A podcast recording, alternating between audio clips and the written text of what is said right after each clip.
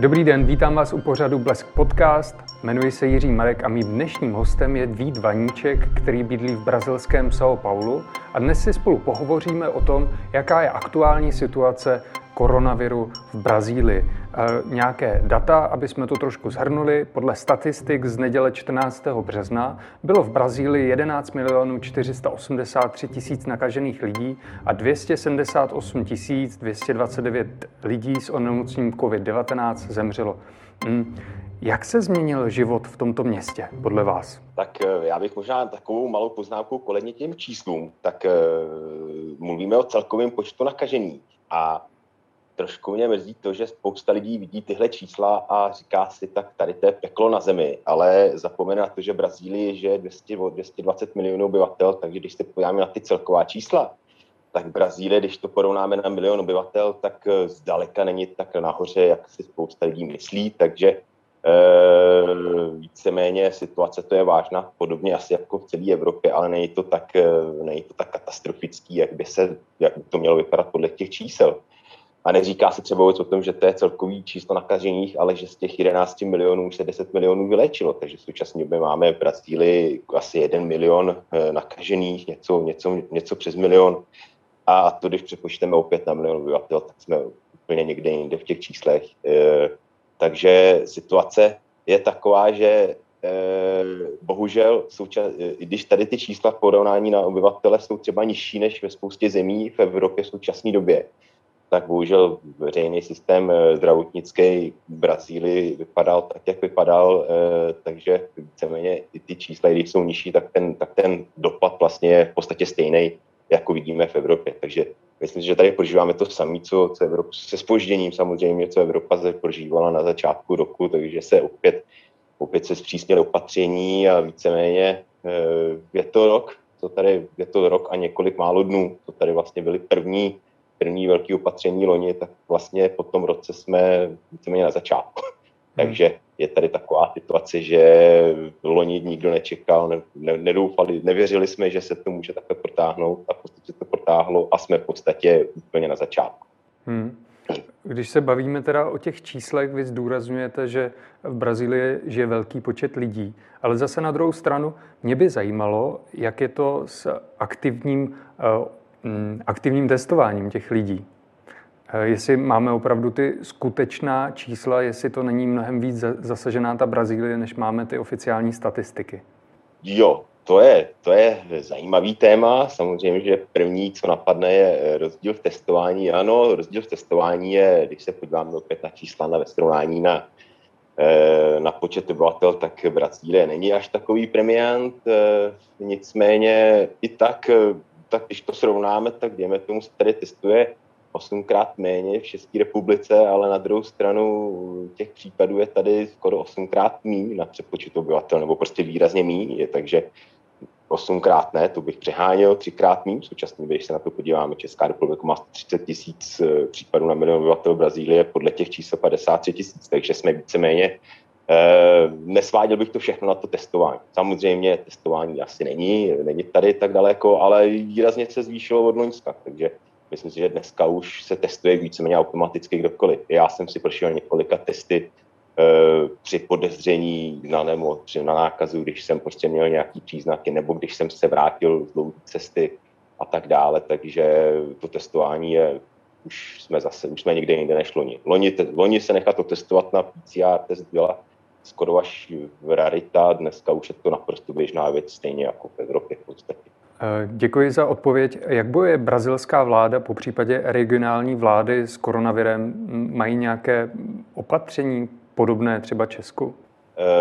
E, Brazílie je federativní republika a to, co asi všichni ví, tak e, naše takřka už folklorní figurka prezidenta Bolsonára, ten jak si se Eh, zbavil veškeré zodpovědnosti eh, veřejně, řekl, že on je proti sociální distanci, proti rouškám, eh, vyhrazuje se i proti očkování a tak dále. A víceméně veřejně to všechno, všechno tuhle zodpovědnost hodil na místní vlády, na guvernéry států Brazílie, Federativní republika, takže tady máme víc než 20 států a ty ještě mají, je tu poměrně velká decentralizace vlastně veřejné moci, takže každý stát si to řeší podle svýho, je to obrovská země, takže skutečně je to i na místě, to neřešit centrálně, ale řešit to vlastně místně.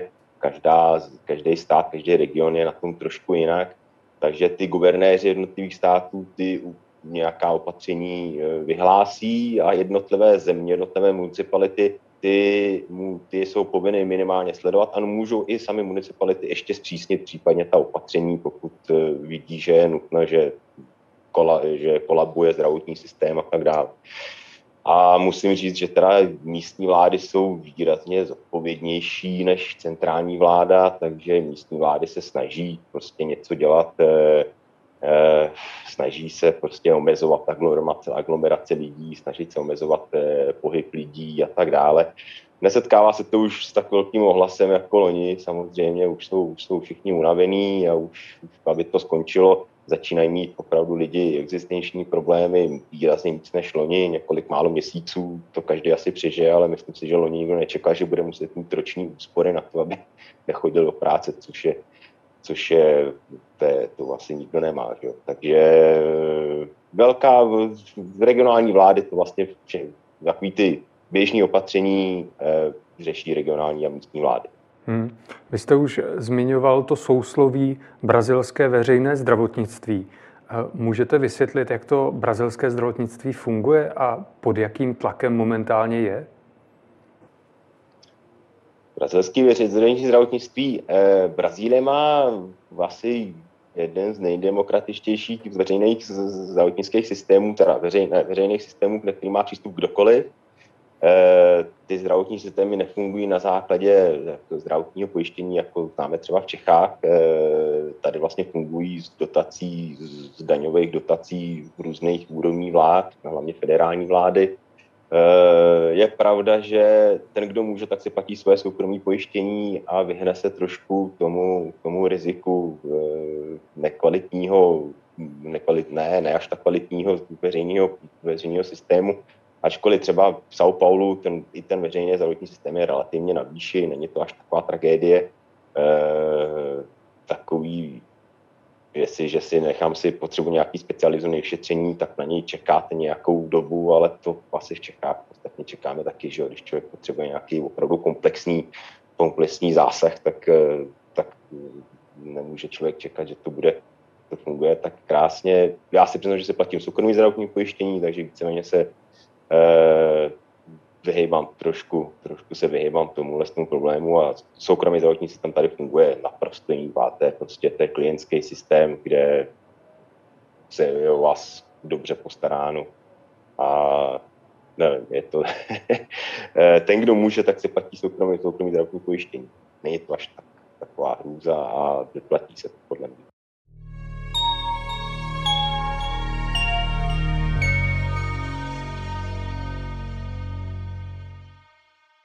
V květnu obletěli svět záběry právě z Brazílie, jak je ten zdravotnický systém zatížený, eh, jak se ta nákaza šíří a momentálně podle těch čísel je ta situace stejná.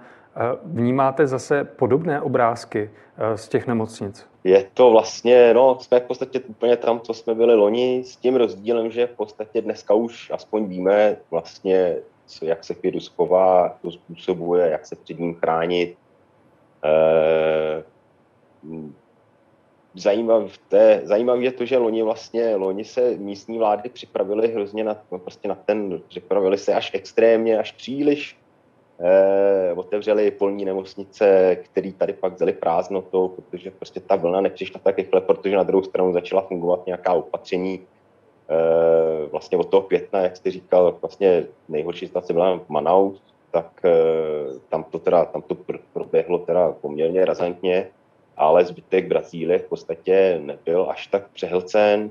Díky polním nemocnicím se to všechno řešilo relativně rozumně, ale pak najednou začaly fungovat opatření, snížily se, snížily se počty nákaz, začala, stejně to známe v Evropě, že jo, e, najednou se přišlo na to, že se v podstatě dá žít, ale možná se uvolnilo až příliš. No, spousta lidí nedbala až tak moc na aspoň nějaký minimální, elementární opatření, který vlastně nikdo nevymyslel nic lepšího, že jo, tak, tak se zrušily se polní nemocnice, málo případů a pak to začalo zase narůstat. To známe, stejný obrázek jako v Evropě, v podstatě úplně stejná kopie. Hmm. Brazilci a obecně jeho američani mají takovou tu pověst horkokrevných lidí, eh, kteří příliš nectí pravidla, když budu mluvit o tom stereotypu. Eh, pozoroval jste, nebo překvapilo vás to, že eh, ti lidé začali být doma, zavřeli si ty podniky, respektovali ty nařízení, nebo naopak na to příliš nedbají? Přiznám se, že žiju trošičku možná v nějaký takový jiné ulici, ale prostě víceméně od, od loňského března pracuji z domova, necestuju moc, velmi málo, teda minimálně naprosto.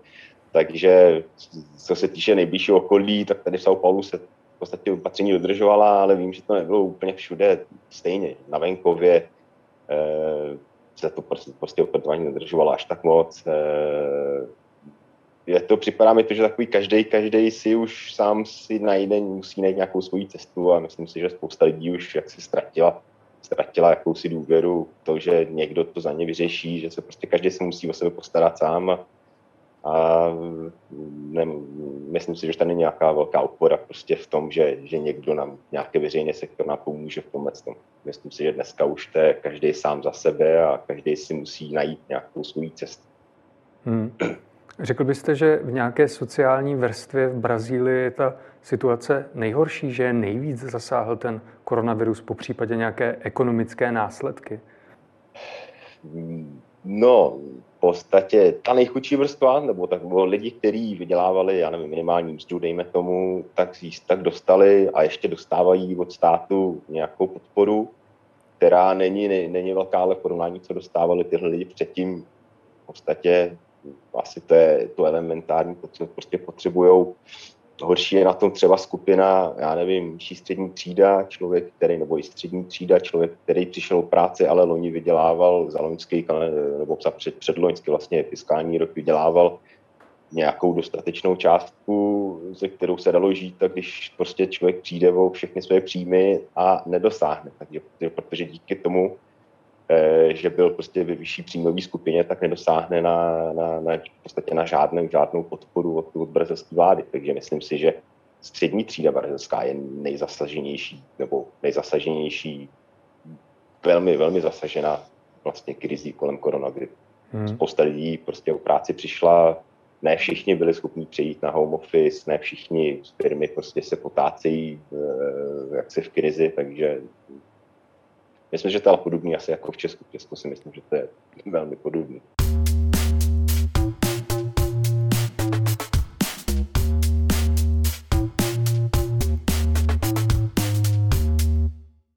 Pane Vaničku, vy v Brazílii už dlouhodobě vedete vodáckou školu a v rozhovoru pro CNN Prima News jste říkal v květnu, že jste si pořídil nový kajak a chodíte se na něj takhle da koukat. Ehm, tak vás to taky poměrně hodně zasáhlo. Byl jste konečně na vodě, měl jste nějaké kurzy třeba od toho května?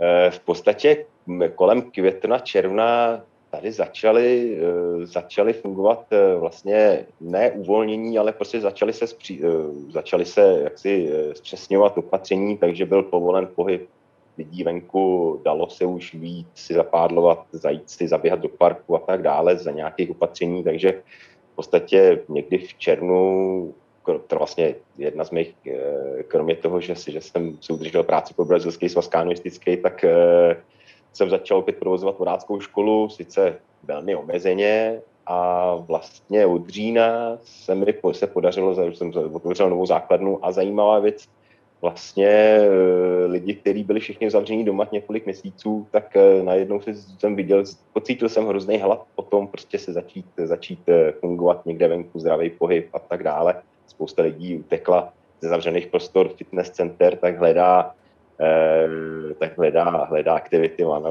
na čerstvém vzduchu, takže v podstatě na druhou stranu mě pandemie otevřela i řadu možností otevřela se mi možnost nový, nový základny vodácký a, a vlastně z příběh klientů eh, jsem, jsem optimista, co se týče budoucnosti. Bohužel dneska nám za, minulý před dvěma týdnama zase zavřeli São Paulo, eh, přišlo na čet, tady to je rozdělený podle fází jako semafor, takže jsme na červeném semaforu, tak eh, zase zavřeli, takže nejbližší měsíc asi jsem zase teda musel jsem přerušit aktivity, ale do budoucna jsem optimista.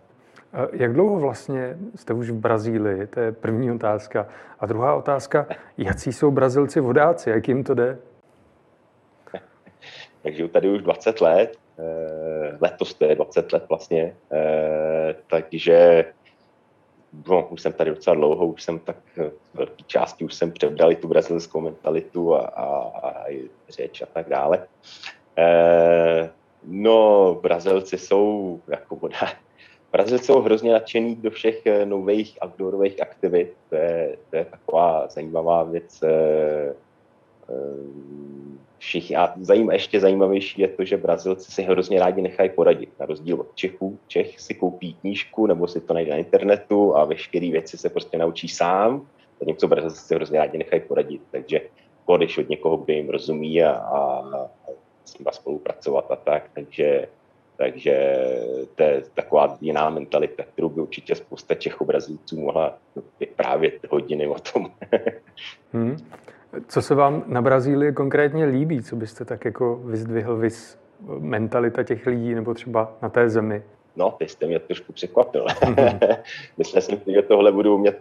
E, taková bezprostřednost, velká bezprostřednost Brazilců, taková, e, jsou hrozně autentický, spousta lidí se to zase, zase musíte umět číst, takže eh, musí člověk umět odfiltrovat to, co, pak, co to je jenom opravdu ukázka té mentality, na druhou stranu musí taky člověk. Jako dobře se tady s nimi dělá, jako klienti jsou, jsou hrozně vděční, protože jsou takový prostě přímý a, a srdeční.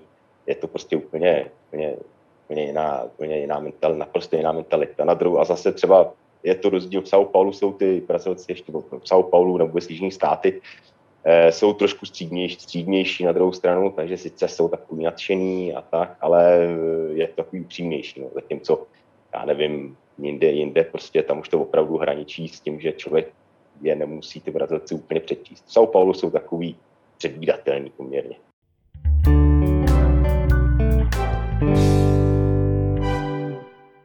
Zároveň jsou ještě o jeho amerických státech různé předsudky a někdy je to taky pravda, že jsou nebezpečné. Setkal jste se s tím, že vám hrozilo nějaké bezprostřední nebezpečí?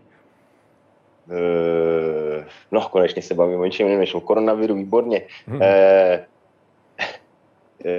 současně, když eh, brazilský člověk musí umět, musí, musí trošku vědět, kam, kam může, kam nemůže, je to takový nastavený, člověk si dává víc pozor, nežli, nežli, nežli v Praze samozřejmě, eh, když dneska taky nevím, jestli bych, když dneska se vlastně v Praze po centru v noci člověk ani přijít nemůže, že jo, ale normálně bych si možná dával spíš větší pozor v Praze v centru ve dvě ráno, nežli, nežli možná v Brazílii. Eh, na to má takovou zajímavou historii, kterou vyprávěla jedna, jedna, jedna kraj, krajanka, která se, myslím, že už se vrátila do Čech. E, tak ta tady žila taky nějakých více jak 20 let, měla dvě děti a tak dále. A říkala, že v podstatě za tu dobu nikdy neměla žádný zásadní problém, ale pak prostě přijela, přijela do Prahy, šla takhle večer, večer z večeře, šla někam domů a přepadlí prostě na Václaváku. Takže v podstatě jediný, jediná její zkušenost s násilným připadením byla, byla v Praze v noci a tady v Brazílii nic. Takže je to, je to takový umět si to člověk nastavit, umět vědět, kam může, kam nemůže. No. Asi, asi eh, mám kliku, kde žiju v São Paulo, ta situace je výrazně, výrazně lepší než třeba předměstí Rio de Janeiro a člověk prostě musí, musí trošku vědět, kam, kam, kam bych se asi měl odvážit a kam bych asi je lepší nechodit. No. Je mi to trošku líto. Poslední otázku se budu zase vracet k tomu koronaviru. Je, je. Jaký další vývoj v Brazílii eh, odhadujete, hm, řekněme třeba do léta? To jste trošku narazil třeba na moji, moji práci, protože v současné době tady řešíme předolympijské kvalifikace v kánoistice, které se mají konat. Eh, jedna už se zrušila, jedna by se měla konat za 6 týdnů v Rio de Janeiro. Tak eh, tam vlastně mezi sebou se o tom bavíme, takže to jako kdybychom měli křišťálovou kouli a prostě věštili člověk vůbec neví, jako co, co se bude dít za měsíc. No. Já mám takový názor, že dokud se tady nerozjede očkování prostě nějakým zásadním, zásadním stylem, že se opravdu naočkují rizikové skupiny, tak si myslím, že ta situace bude podobná, jako když se bude prostě tak nějak pohybovat mezi, mezi úplným lockdownem a mezi tím, že jako budeme se tvářit, že v podstatě to že asi funguje, eh, ale to bude asi skoro všude stejný. Jsem, mám trošku strach z toho, aby to, co se tady bude dít, ohledně veřejného mínění, aby se tady prostě ne, nezískali, nezískali slovo lidi, kteří prostě dělají rámus a nevím, je to takový, nejsem, nejsem jsem z toho dost rozpačitý, ale to asi jsme na druhou stranu všichni. Hmm. Chci věřit tomu, že se rozjede očkování a že, že, se, že já nevím, někdy v červenci, v srpnu už snad uh, budeme moct, uh, nebudeme se vracet do normálu, to už asi každý víme, ale že se dejme tomu aspoň třeba dokáží podívat do České republiky, což dneska je v podstatě nemožný. Hmm. Já vám teda také držím palce, abyste se podíval zpátky do České republiky. Eh, to byl sportovec a podnikatel Vít Vaníček a já vám ještě tiše závidím, že eh, můžete zajít na to výborné jeho americké jídlo. Děkuji, že jste si na nás našel čas. Není zač, já děkuji za pozvání a mějte se. A vám děkuji, že jste nás poslouchali nebo na nás koukali a těším se na vás u dalšího dílu.